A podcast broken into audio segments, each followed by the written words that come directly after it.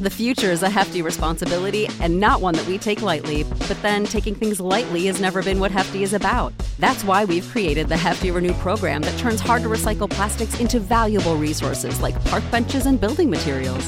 To participate, simply fill up an orange Hefty Renew bag with accepted items, tie it up, and drop it in with your regular recycling. That's it, it's that easy. It's time to rethink recycling with Renew. Particular valued resources may vary by geography. More info available at heftyrenew.com.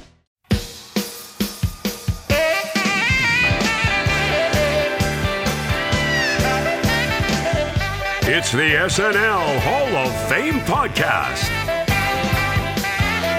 with your host, Jamie Dew, Chief Librarian Thomas Senna, and featuring Matt Ardill. And now, curator of the hall, Jamie Dew.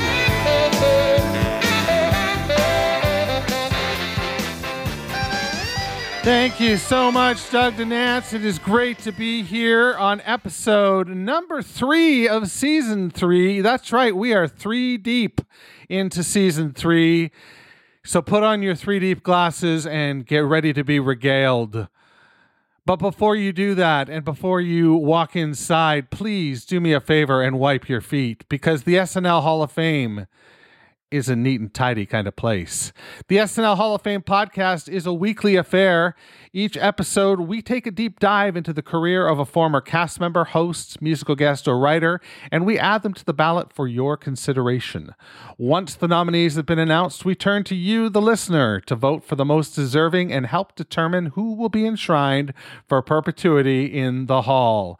This week, we are in the cast member category, and we are talking all about an original not ready for primetime player, Jane Curtin.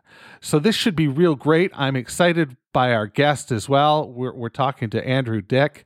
Uh, love his podcast, and you should too. So check that out. It's that week in SNL.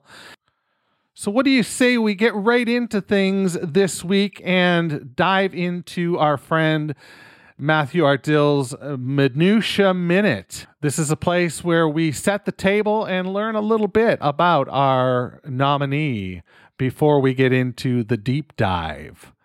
Matthew, I'm walking over to him now. Matthew, Matt, are you ready to talk some Jane Curtin? How you doing? Hey Jimmy, it's great. Yeah, Jane Curtin, she holds a special place in my my heart. Always has. Um, you know, being one of the original cast and just really brought a grounding to so much. Uh, she actually went to school to work in like as an ambassador, uh, holds an associate degree from Elizabeth Seton Junior College, and served as the U- on the U.S. Committee National Ambassador for UNICEF. Uh, she she dropped out of college after her fr- a friend of her mother, who was a secretary to the ambassador of Japan, told her, "You will never go any further than where you are right now. Uh, which has to have been kind of heartbreaking. Oh my a, god! A young teenager, but um, we reaped the benefit. So she immediately quit and joined the Proposition Improv Troupe um, after a friend asked her to join her at the auditions. Uh, she actually originally wasn't even going to audition, but they said, "Hey, does anyone else want to uh, audition?" And she said, "Yeah, okay, I'll give it a shot." And uh, was hired and her friend was not. Uh, she, yeah, so she made the circuit of that early improv world and just sort of off Broadway universe in the early, late 60s, early 70s. Uh, in 1974, she starred in an off Broadway pre- uh, show that she wrote uh, called Pretzels. Uh, she wrote it with Fred Grandy. Um, she has 61 acting credits and six soundtrack credits, oddly enough. Um, I, I, discovered her originally, to be honest, uh, through Kate and Allie with Yes. Susan St. James, uh, Me as well. 1984. Yeah, I mean, I I love the show. I I didn't want to because it was my sister's show, and when you're a little kid, you always want to hate what your sister likes. But yeah, and and I didn't know this until uh, recently. But Kate and Allie was originally called Two Mommies, uh, which thankfully got nixed. Yeah, if Yeah. for no other reason than for that great repurposing on SNL. Do you remember Yes. that with Yeah. uh, Billy Crystal and Martin Short? I think, and it was Kate, Kate and Ali, yes, yes. Like, oh, I mean, Katharine Hepburn and Muhammad Ali. Yeah, like this. Uh, uh, the comedic potential is much better. Also, two mummies is just it feels too easy. You know, Yeah. just like it's like. ugh. I would uh, like to it- think that we were more liberated in '84, or like women were more liberated in '84. It, it, it'd be nice. I still remember enough of 1984 though Yeah. that uh, yeah, unfortunately, it's not the case. Yeah. Um, like her other big role being Dr. Mary Albright on Third Rock from the Sun, Of course, um, which she said she was intimidated by uh, Joseph Gordon Levitt because he was so cool. Uh, he wasn't mean or anything. He wasn't a prima donna. He was just so cool. This comedy royalty was intimidated by him. wow. Um, her first film uh, was actually How to Beat the High Cost of Living. You know, she's also been in Coneheads and was nominated uh, in the Oscar-nominated film Can You Ever Forgive Me? She's been on Broadway in Candida, Love Letters, Noises Off, and the revival of Our Town with Paul Newman. Uh, she cites her inspirations as Lucy, uh, Eve Arden, uh, and Betty White's sitcom Life with Elizabeth, uh, which was a series of 15 minute shorts Huh. uh, that was on TV. Um, now, one of the wildest things is she was kind of punk rock in her later years. In it, while filming Third Rock from the Sun, she, uh, Simbi Khali, and Wayne Knight would just steal golf carts and drive around the sets raiding other shows' craft services, including Seinfeld. And she actually found that Third Rock from the Sun had better craft services than Seinfeld. oh, So yeah, like got to pay Lithgow, man. You gotta, you gotta, yeah, you yeah, gotta I- feed Lithgow. yeah. He he, you know, he he doesn't come cheap. Right. That French Stewart is, uh, you know, a real pick. very demanding. He wants, you know, very. He wants the perfect crepe at every every every filming. All right, Jane Curtin, great job, Matt. We'll see you next week in the Minutia Minute. But for now, let's kick it to Thomas Senna, who is downstairs with Andrew Dick getting ready to present to us.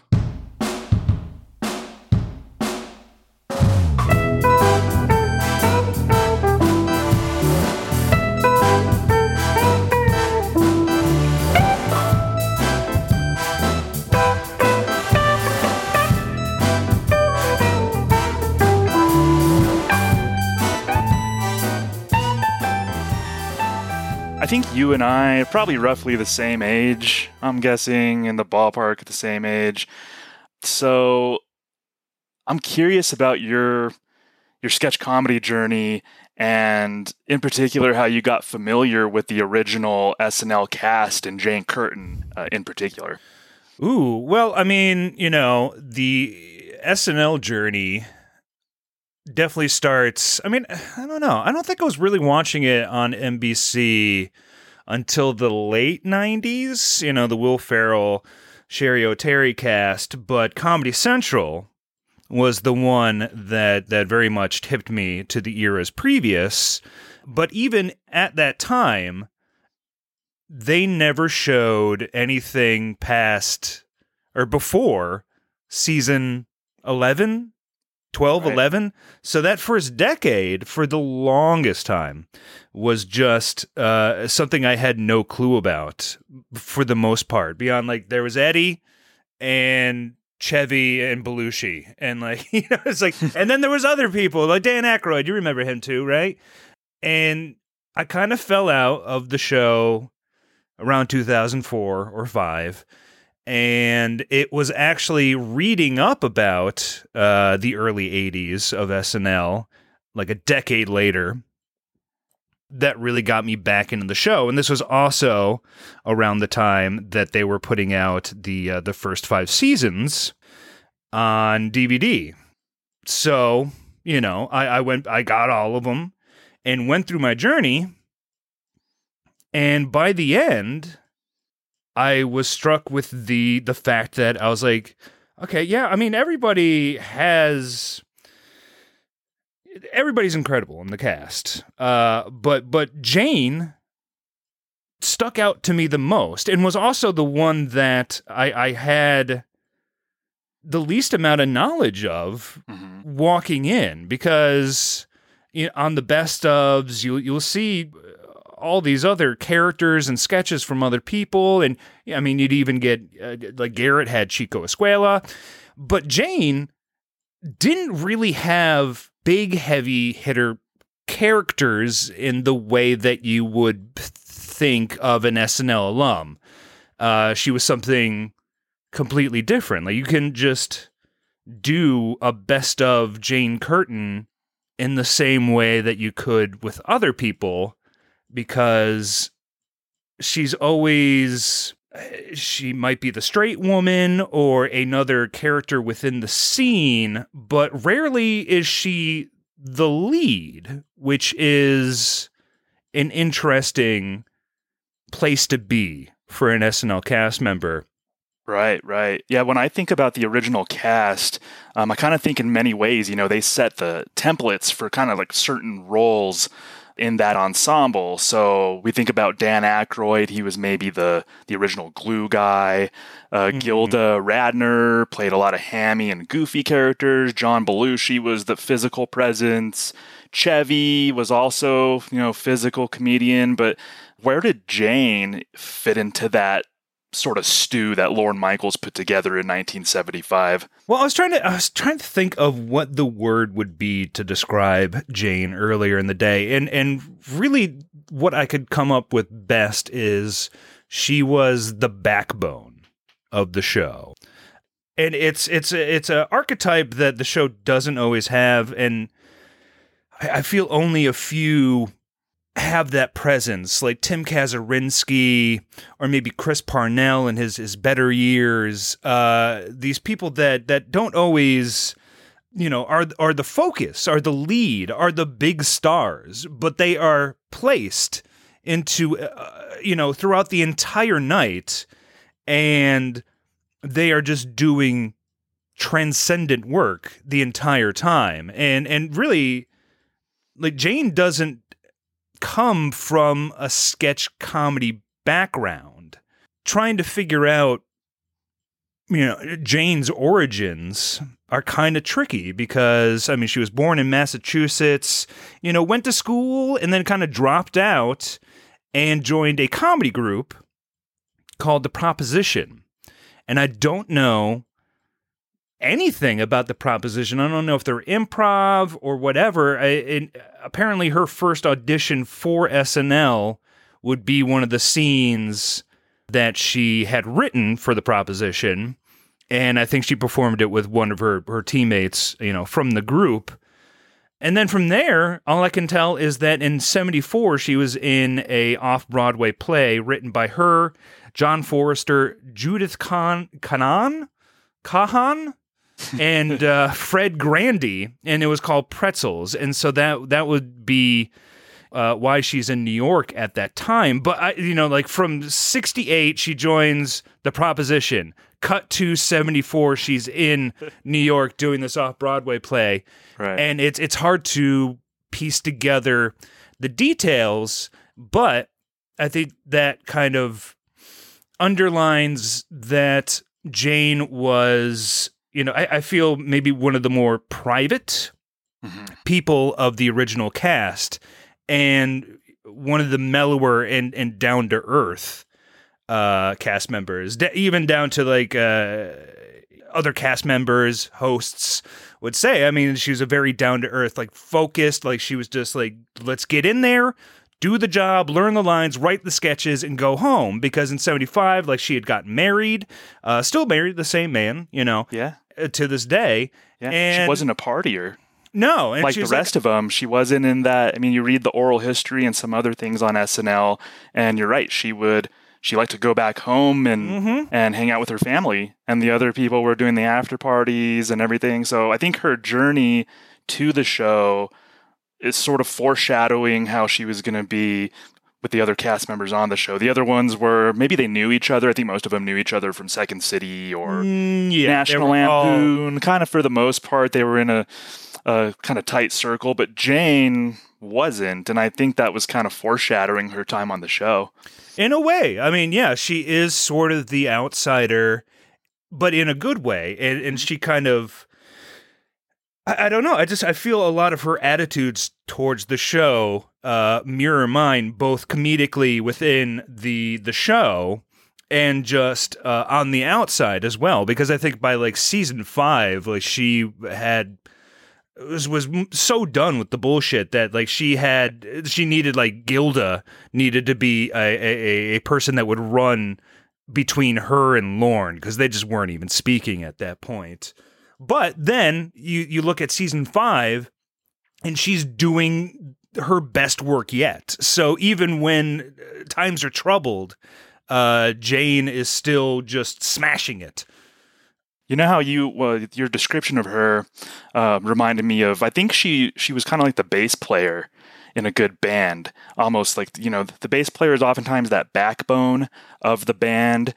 You don't quite notice them; they're not quite up front, but you notice them when they're not there. Mhm. You know, Yeah. in a band, you notice the bass when it's not there, and I think Jane, uh, that just sort of entered my mind that she's she, she's kind of like the bass player. Uh, Yeah, no, in that's a good band. That that is a, an, an apt comparison, and uh, yeah, I think she does establish the grooves a lot of time. You know, in sketches that she's in, uh, she she very much uh, bring the scene down to her reality. Well, not down to her reality, but you know what I mean. Like she she will then command the reality of where the the sketch is going to be by her mere presence.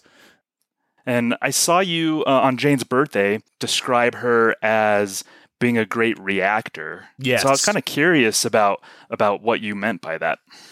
Well, I mean, like I said, she's usually within uh, straight woman roles, straight man, straight woman, whatever you want to say, but she's so in the pocket uh, that that all of her reactions are so naturalistic and hilarious to me that I, I don't know. I, it just it's really that's what I I remember about Jane is is the faces that she would pull to say Gilda doing Emily Litella or Al Franken ripping up roaches next to her and the, the honest to God disgust in her face or or her scenes with John, you know, where they're kind of bickering backstage and you can really feel the simmering hmm. disgust, the honest disgust that she kind of had with that man.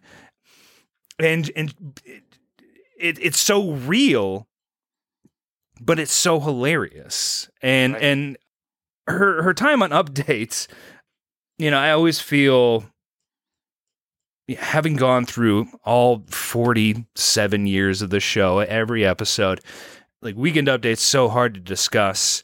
And really at this point, at least for for for vintage stuff in terms of update, like I don't care about the jokes uh, or, or whatever coming out of the anchors. I want to see their own personality come Mhm. out. So that's why, you know, like I don't like Dennis Miller, but I enjoy Colin Quinn because I don't care what joke Colin is saying, but when he bombs that joke and reacts to it, Yes. that's what's making me laugh at Right. this point. I mean, like I don't know what it is. Like every so often, Jane and the control room are out of sync on update, and so there's a lot of her like kind of biffing camera transitions. And she always makes it hilarious because like just the way she reacts to it always kills me. Yeah, And so- who's comfortable in that seat, who's good at improv uh, and everything like that. So, just for a little background, uh, she started on Update when? Uh, ooh, what like episode four, two, three or four of season two? Because Season that's two. when Okay. Yeah, I mean, Yep. like Chevy injured himself, and so he was out for a couple episodes. So she took over. Then Chevy came back, but he was already kind of running out the clock. He was already supposed to leave anyway. So, like, you know, around Christmas season two, that's when she takes over pretty much full time. And later on in season three, she'll be paired with with Dan Aykroyd. Uh, seasons four and five, she'll be paired with with Bill Murray, and how well they do is is a different conversation. But I felt like Jane never needed a co-anchor. I agree. That's one of Ever. my notes. Is I preferred her by herself, Yes. or when she was paired with Dan or Bill. I preferred the Jane portions of Mhm. Weekend Update around that time. I completely agree. Uh, she didn't. She didn't uh, need a cohort on Weekend Update. No. And I feel like that's something a lot of people agree on at this point. Like, I don't know how people felt back in the day. Uh, certainly, like, it seemed like in season two, they were.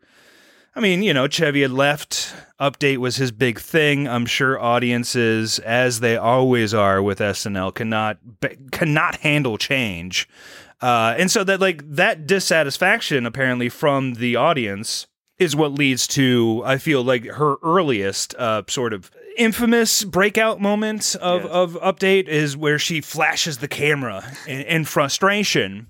I've been getting letters about News Update lately with phrases like going downhill, not what it used to be, and just plain boring.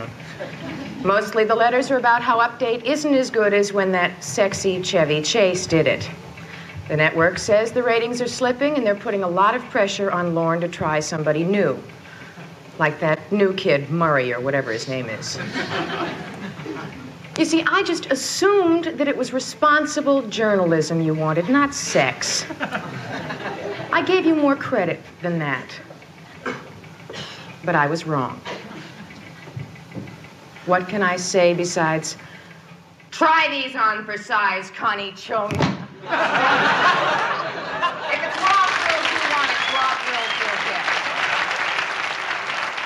get. which you know that's always played in clip shows and stuff but that then leads to an even funnier update in i believe the next episode where she's she's playing coy the entire time And now, Weekend Update with Jane Curtin. Hi, I'm Jane Curtin. Remember the last time I did update from this desk? Not tonight, I have a headache. and you know there's all these little beats and smiles to the camera and like she'll change camera and just take a beat and go hello and it's, it's like i don't know like i really loved what they did with her on update and it just i never needed somebody else like later on they would they would add a running story of her being obsessed with walter cronkite uh, which i think is one of the few times that a weekend update running joke actually leads to like a pre-tape based on it. Uh, so that's a little uh, SNL history lesson there. So There is yeah. an example though of of when she she shined with with somebody else on update. It was those point counterpoint uh, Mhm. segments that they would do. Um, she, she did them with both Dan and Bill Murray. Uh, of course, there was the famous one with. Or, or, you know, I think Dan said it multiple times, the Jane, you ignorant slut, but she Right. had really biting humor during Yeah. those point counterpoint segments. Dan, these point counterpoints are getting a little absurd, and it's all your fault. It seems that no matter what I say, you'll disagree with me. If I came out for the imprisonment of murderers, you'd say, no, let him go. You're a pompous ass, Dan, obnoxious, arrogant, and snotty. I don't like you, and I never will, so sit on this, Dan. I hope I made my point. That's something where she was able to use her wit and kind of smarmy, biting humor on Dan Aykroyd and Bill Murray. So that's an, that's actually an example of when I liked when there was somebody else with her at the desk. Yeah. Uh, true. I can agree with that because again, it, it leads into Jane being able to to take somebody down, uh, which she does very well. Exactly. and uh, you know, like her, like alongside. You know, I know, I know it's uh, a heresy to say in the SNL fandom, but I'm not a huge fan of like Emily Litella or Rosanna, Rosanna Dana. So her annoyance with those characters are my own. That's my own. When she's reacting against those characters, I feel the same, and I'm like, I'm right there with you, Jane. Yeah, she had a running feud with Emily Litella. Um, Mhm. Even outside of Update, there were segments on the show where she and Emily Litella were kind of uh, had some tension between them. Yeah. So I, yeah, I completely agree with you there. Uh, anything else uh, about Jane on Update that that stands out to you before before we shift gears? Um, let's see. Yeah, no, I, I- I think I mean I pretty much said it all. It just yeah, she you her personality comes through to me in in that segment, and it's it's always winning. You know, Yeah. like it- it's just she really puts it over, and I think you know no offense to Dan or Bill, but I think like Dan just I I don't think he's quite natural just being himself on camera. Right. So his stuff, unless he's being able, like he's able to kind of get into a character, like with the point uh, counterpoints, you know, he's fine there. But reading off jokes it doesn't really quite connect. And then Bill Murray also just kind of does the smarmy showbiz guy character for his update as well. So they're both kind of playing characters, but Jane is more or less still just it's Jane. She's playing herself, and so that's what uh, always stands out to me is just really feeling her personality come through. Yeah, I love when Bill Murray, his first uh, episode as as Weekend Update co-anchor, Jane was just so palpably annoyed by him, almost giving him these looks like, "Why are you behaving this way? Like, why are what are you doing?" Like, I just love that was just classic Jane. Um, that was in season four, uh, I believe, the first episode of season four. If anybody wants to go back and and look at Jane's reactions to to Bill Murray joining the update desk. Yeah, and like when Chevy comes back in season three and joins her on the update desk, also leads to like a good breakdown from her as well. Yeah, just great stuff. Yeah.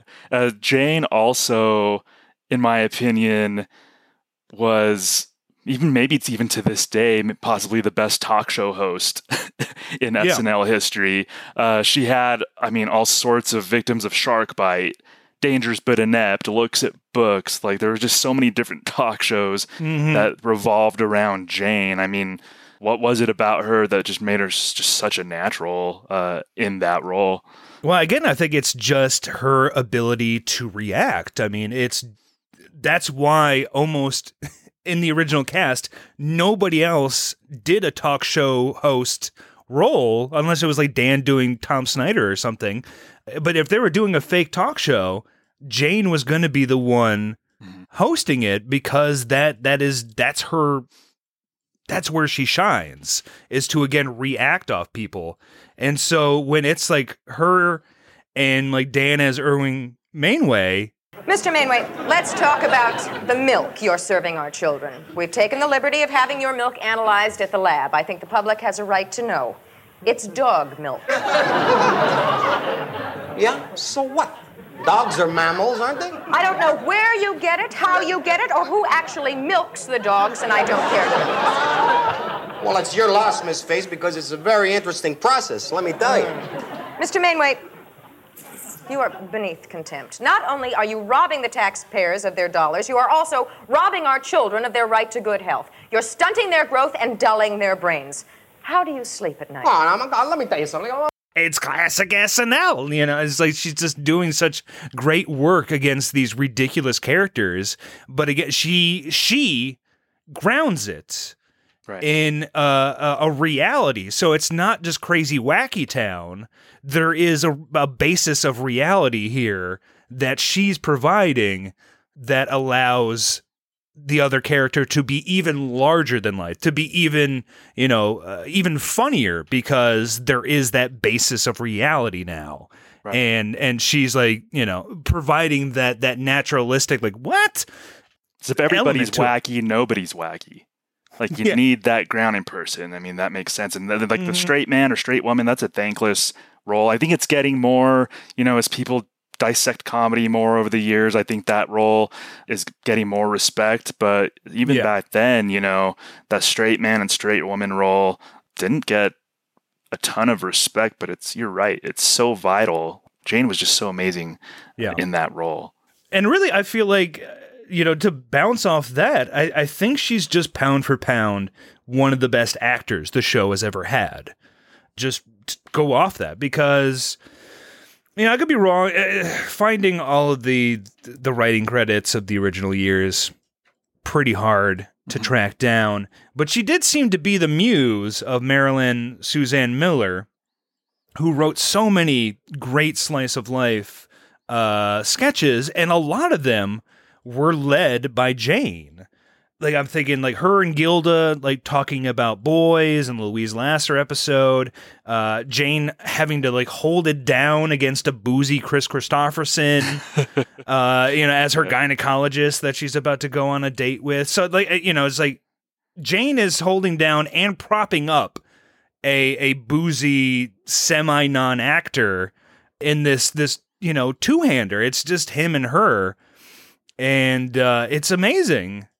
And really, my favorite, I think my favorite Jane sketch comes in a a very well known episode, which is the uh, the Steve Martin Blues Brothers episode from season three. Everybody knows this episode. It's it's damn near just a best of SNL episode. But much in a in a way for Jane, the one sketch nobody really comments on is a bedroom scene between her and uh, Belushi, where there are a couple like sort of revealing their infidelities to each other. And at the end, you find out that that's how they get into the mood with each other. and it's just, it's incredible. It's so good. And, you know, just goes to show that even if Jane didn't really get along with John, still as a scene partner, they could crush it. You know, she Yeah. just elevates, elevates Yeah. everything. Yeah, total pro. Uh, uh, so much, just such a total pro. Uh, you mentioned like the slice slice of life sketches, and one of my favorites happened in season one. Uh, and I actually want to use that as a jumping off point for for a game I'm going to spring on you. Ooh boy. We play games here at the SNL Hall of Fame. Holy crap. All right, so it's two truths and a lie. I don't know if you're familiar with this game. Um, vaguely? All right, I will name, I will mention three phrases, or I'll say three things, two of which are true, one of which is a lie. So you spot the lie. okay. All right. All right. So there's a sketch in season one, episode 13. It's called Janitor in a Fridge. So Okay. in this sketch, Jane, as a seemingly unfaithful wife, made up explanations to her husband as to why there were men in the house. yes, yes. So you remember this. So I vaguely, vaguely. yes. Okay. So which of these statements is false? Ooh, okay. All right. Jane told her husband about salesmen in a pantry. Jane told her husband about doorman in a closet. And Jane told her husband about milkman in the bedroom. Which one of those is false? Read me the first two again. Alrighty. Jane told her husband about salesman in the pantry. And Jane told her husband about doorman in the closet. I'm gonna go with doorman in the closet. And no. Damn it! I know you're so competitive. I knew. Uh, Jane did not tell her husband about salesman in the pantry. Uh, but sh- so so so the premise of that sketch was obviously the husband comes home and there's men at the house, and so she's scrambling to kind of make up reasons why they're there. She also She's like told him- basically having an orgy. basically because there's also a mailman and the maid. and then Laraine Newman knocks on the door because she's new lady in the house next door. yeah. So uh so that was just a great early example again in season 1 of that slice of life and Jane was just so great in that sketch. That was a Jane led sketch. Yeah. Uh, one of the early ones that really popped out to me. Yeah, say, honey, I really could have sworn I heard a man's voice in here when I came in. Oh, why, that's impossible. I'm here all by my lonesome. Well, I guess I must have imagined it. I, I think I'll have me a cold beer. Boy, oh boy, what a day. Well, what's this? How you doing? Why, silly, that's no this. That's new janitor in the fridge. Oh, what's that? New janitor in the fridge makes your refrigerator self-cleaning. Keeps shelves and drawers gleaming and odor-free, kills household germs, shines all fridge surfaces with no rubbing, no scrubbing, no rinsing, no wiping. Food stays fresher longer, and so do I. Yeah, and it's her kind of working, you know, on the back foot the entire time as well. Like she's having to cover up for all this. So, excellent sketch. And Yeah, I'm, that- I'm a fraud for not uh, remembering every detail of it. Damn it. Gosh, I'm so disappointed. Ugh. there was also a few episodes after that. Uh, one of my favorites from the early years, The Household at Hints, where she plays a Oh, the dominatrix. dominatrix? Yes. Yep. She plays the dominatrix who comes to help Gilda be a better house cleaner, I Mhm. guess. And Yeah.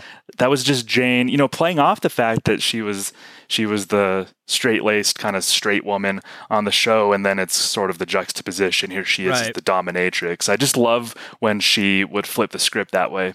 Yeah, and it, uh, I would have loved to see because like that's still season one, so like the the beats, the the personalities of the the the cast hadn't really fully come out yet. It would have really been uh, interesting to see like household hints uh happen in like season four or five, and how it would have been perceived. I think it might have been even bigger for her because you know her her sort of straight laced personality would have been very established in people's minds at that point. So Jane playing a dominatrix would have been like, "Whoa, this is crazy." Yeah, yeah, that's that. Yeah, that's a really good point. I think yeah, timing is timing is everything. I mean, she still pulled it off. And No, when I know when I when I first saw that sketch, she came in and just kind of like I don't know if it was a trench coat or just Yeah, she's wearing, normal like, a trench coat. clothes. Yeah. yeah, and just she ripped him off to reveal that she was a dominatrix, and Mm-hmm. and even you know it played well with me just kind of knowing her personality.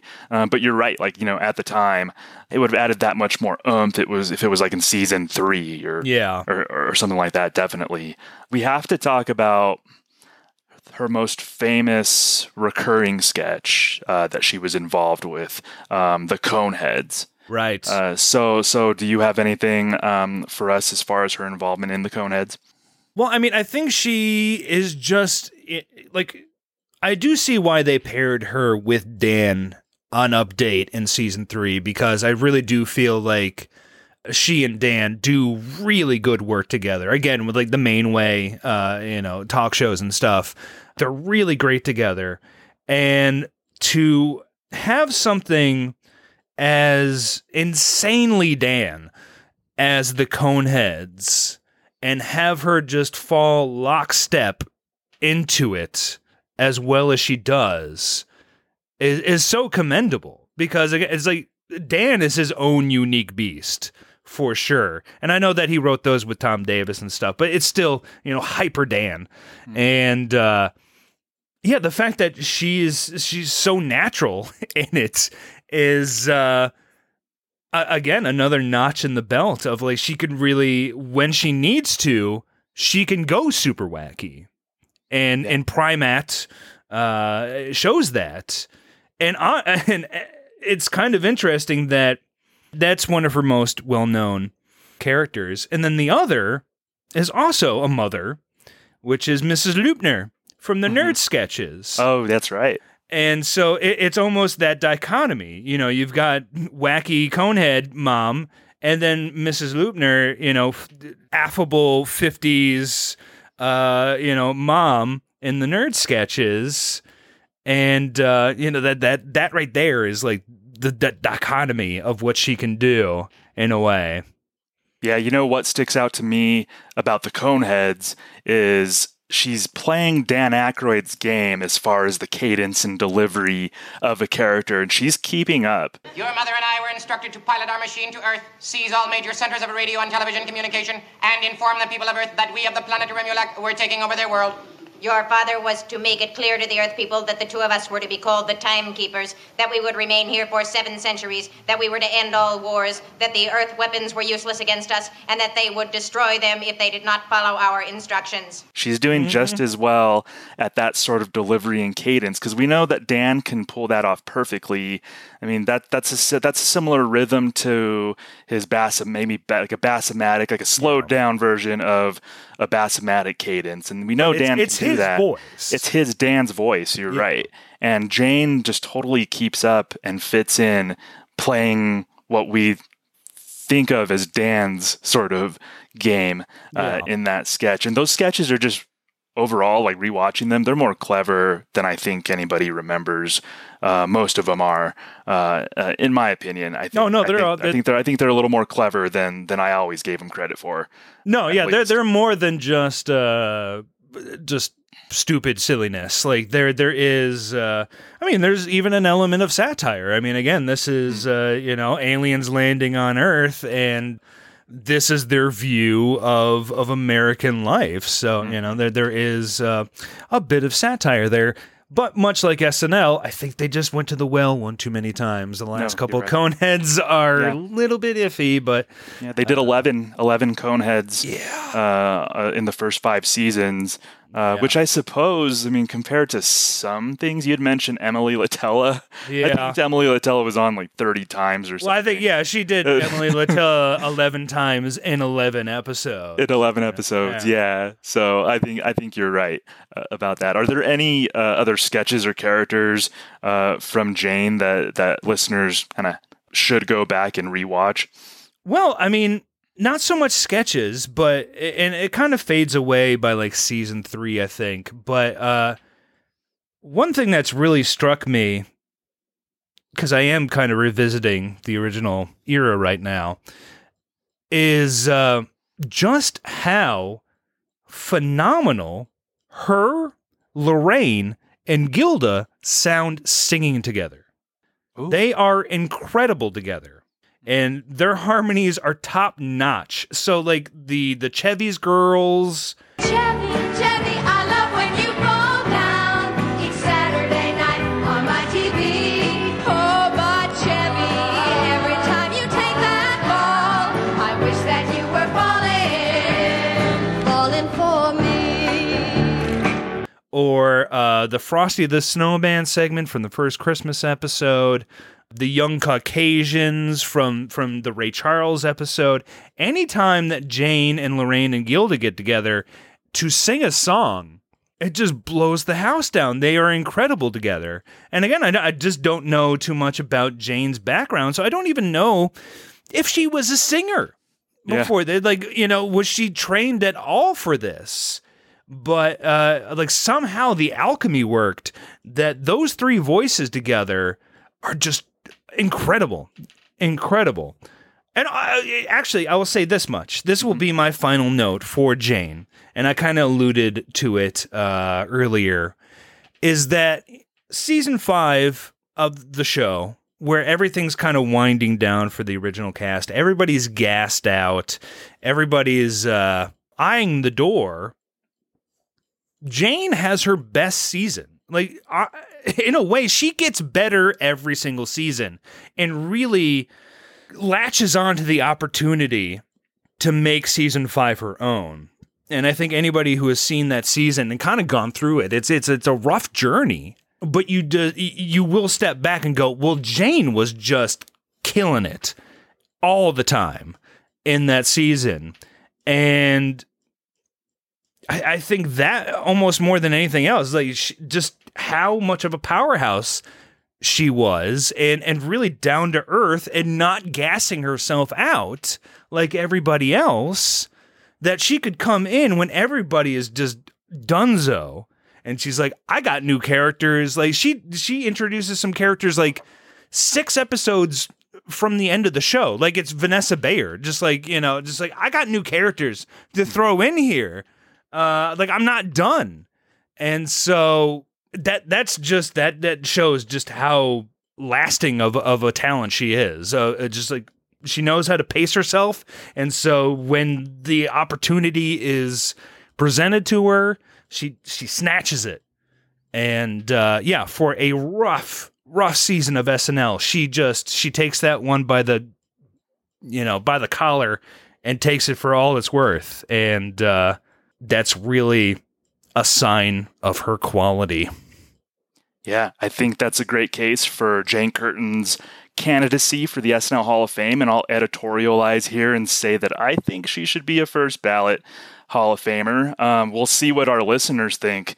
Uh, though, so hopefully they latched onto what you were saying and they vote uh, the one. Don't let me down. Don't Don't, let me let down. Andrew down. Please don't let Andrew down. But that's Andrew the did- thing is like you Yeah. really have to like that's the crazy thing about Jane is that you really do need to be sort of in it. Like you need to have seen these seasons to really understand it. Again, it's not you're not seeing these best of clips. You just need to see her in an episode killing it as an extra character in this sketch or this sketch. And now she's on update. And now she's doing great work over here. But she's never like controlling she's never swallowing up the show. Hmm. She's just constantly fantastic everywhere and and elevating. So again that's why i feel like she's the backbone. Like she she always provides you can just sprinkle her in an anywhere and and then she's going to give you everything so Yes, indeed, indeed. So, Andrew Dick, thank you so much for joining me today. Yes, it was a blast. I love talking about Jane. Oh, and one more last thing. Hey, Okay, one last thing. sure.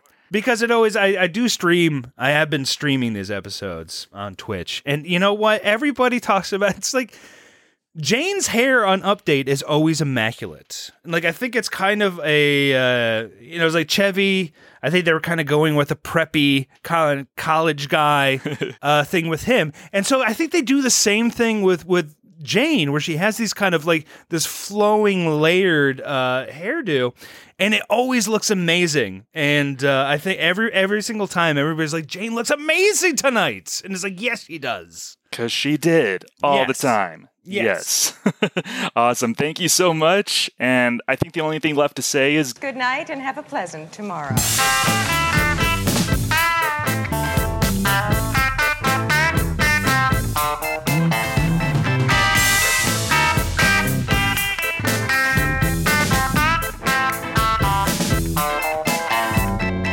All right. Thank you so much, Andrew Dick and Thomas Senna. What a great conversation about the uh, underrated. I'm going to say she's underrated. I'm going to say that a lot of people just think of her as this uh, update anchor who was the mom in the room and uh, disregard a lot of the stuff that Andrew went through. Uh, built a very strong case for Jane Curtin. So there's that. Now let's get right into the sketch that we uh, always do at the end of every episode. The sketch that solidifies the nomination. In this sketch, Jane plays a wife who is hosting an orgy at her house. When her husband gets home, the participants have to hide, and the husbands find each person hiding, and Jane comes up with reasons why they're there. This is a great sketch to exemplify what Jane is and does for the show beyond update or a talk show host. So let's get right to it. This is Jane Curtin in The Orgy House. That's not the spot. Just a little bit higher. There? Oh, that feels great. Good. Oh, honey. Oh, the door. The door. Oh. Hi, honey. Oh, hi, honey. You're home early. What a surprise. What are you doing the housework for? It's Trixie's day off, remember? Well, I thought Thursday was Trixie's day off. No. And I say, honey, I really could have sworn I heard a man's voice in here when I came in. Oh, why, that's impossible. I'm here all by my lonesome. Well, I guess I must have imagined it. I, I think I'll have me a cold beer. Boy, boy, what a day. Well, what's this? How you doing?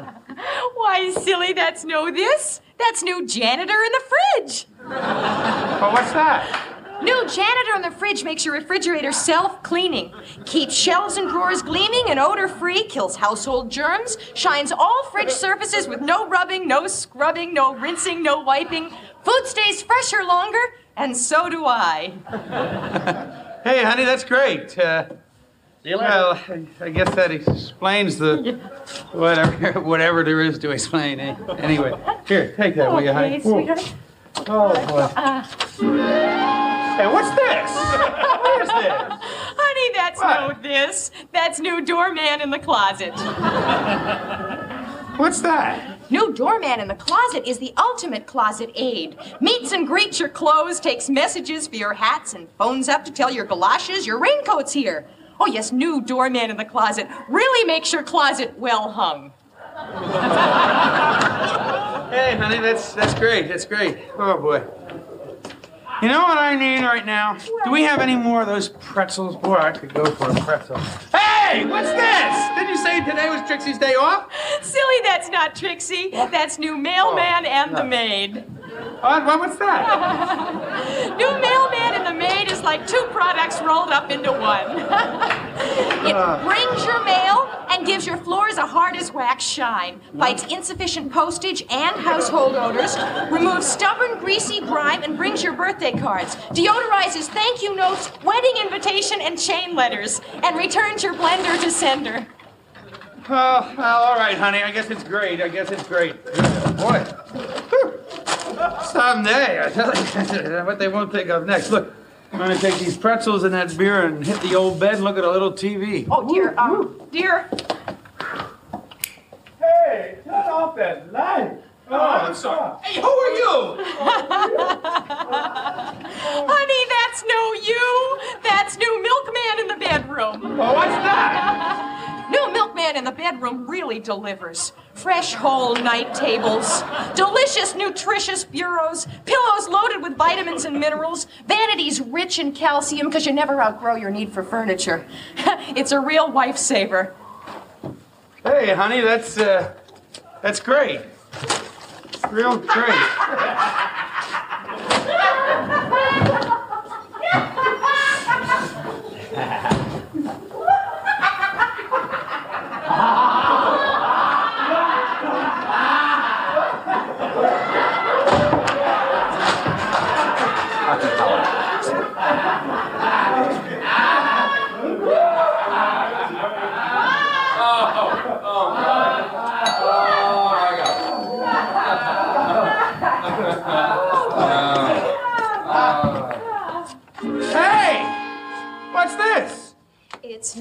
Lady in the house next door. Has life got you down lately? Well, new lady in the house next door can help get you up again. It's fast and it's easy.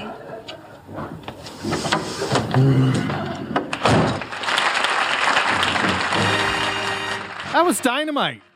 That was really dynamite. Uh, I I I haven't seen that sketch before, so I'm not sure. You know, there's a lot of lines in that sketch that Jane has to deliver, and she does it channeling almost Dan Aykroyd's rat-a-tat-tat style, and it's uh, a lot of fun. A lot of fun, really showing off what she can do in um, in a sketch. So there's that if you are not listening to that week in SNL featuring Andrew Dick, you're doing it wrong. It's a great podcast. You should also subscribe to his Patreon and check that out. In the interim, I want to thank my co-host Thomas Senna for another great conversation and our featured player Matthew Ardill who handily hosts Matt's Minutia Minute with uh, a plum. So we'll talk to you next week when we nominate Beyonce to the SNL Hall of Fame. And that's going to be another great, great episode with uh, Will Norman featured on the episode. So check that out. Make sure to rate and review the podcast where you can, and we'll see you next week. But before you leave, do me a favor on your way out. As you pass the weekend update exhibit, turn out the lights because the SNL Hall of Fame is now closed. Thanks for listening to the SNL Hall of Fame podcast. Make sure to rate, review, share, and subscribe to the show wherever you get your podcasts. Follow us on social media at SNLHOF. This is Doug Denant saying, This is Doug Denant saying, see you next week.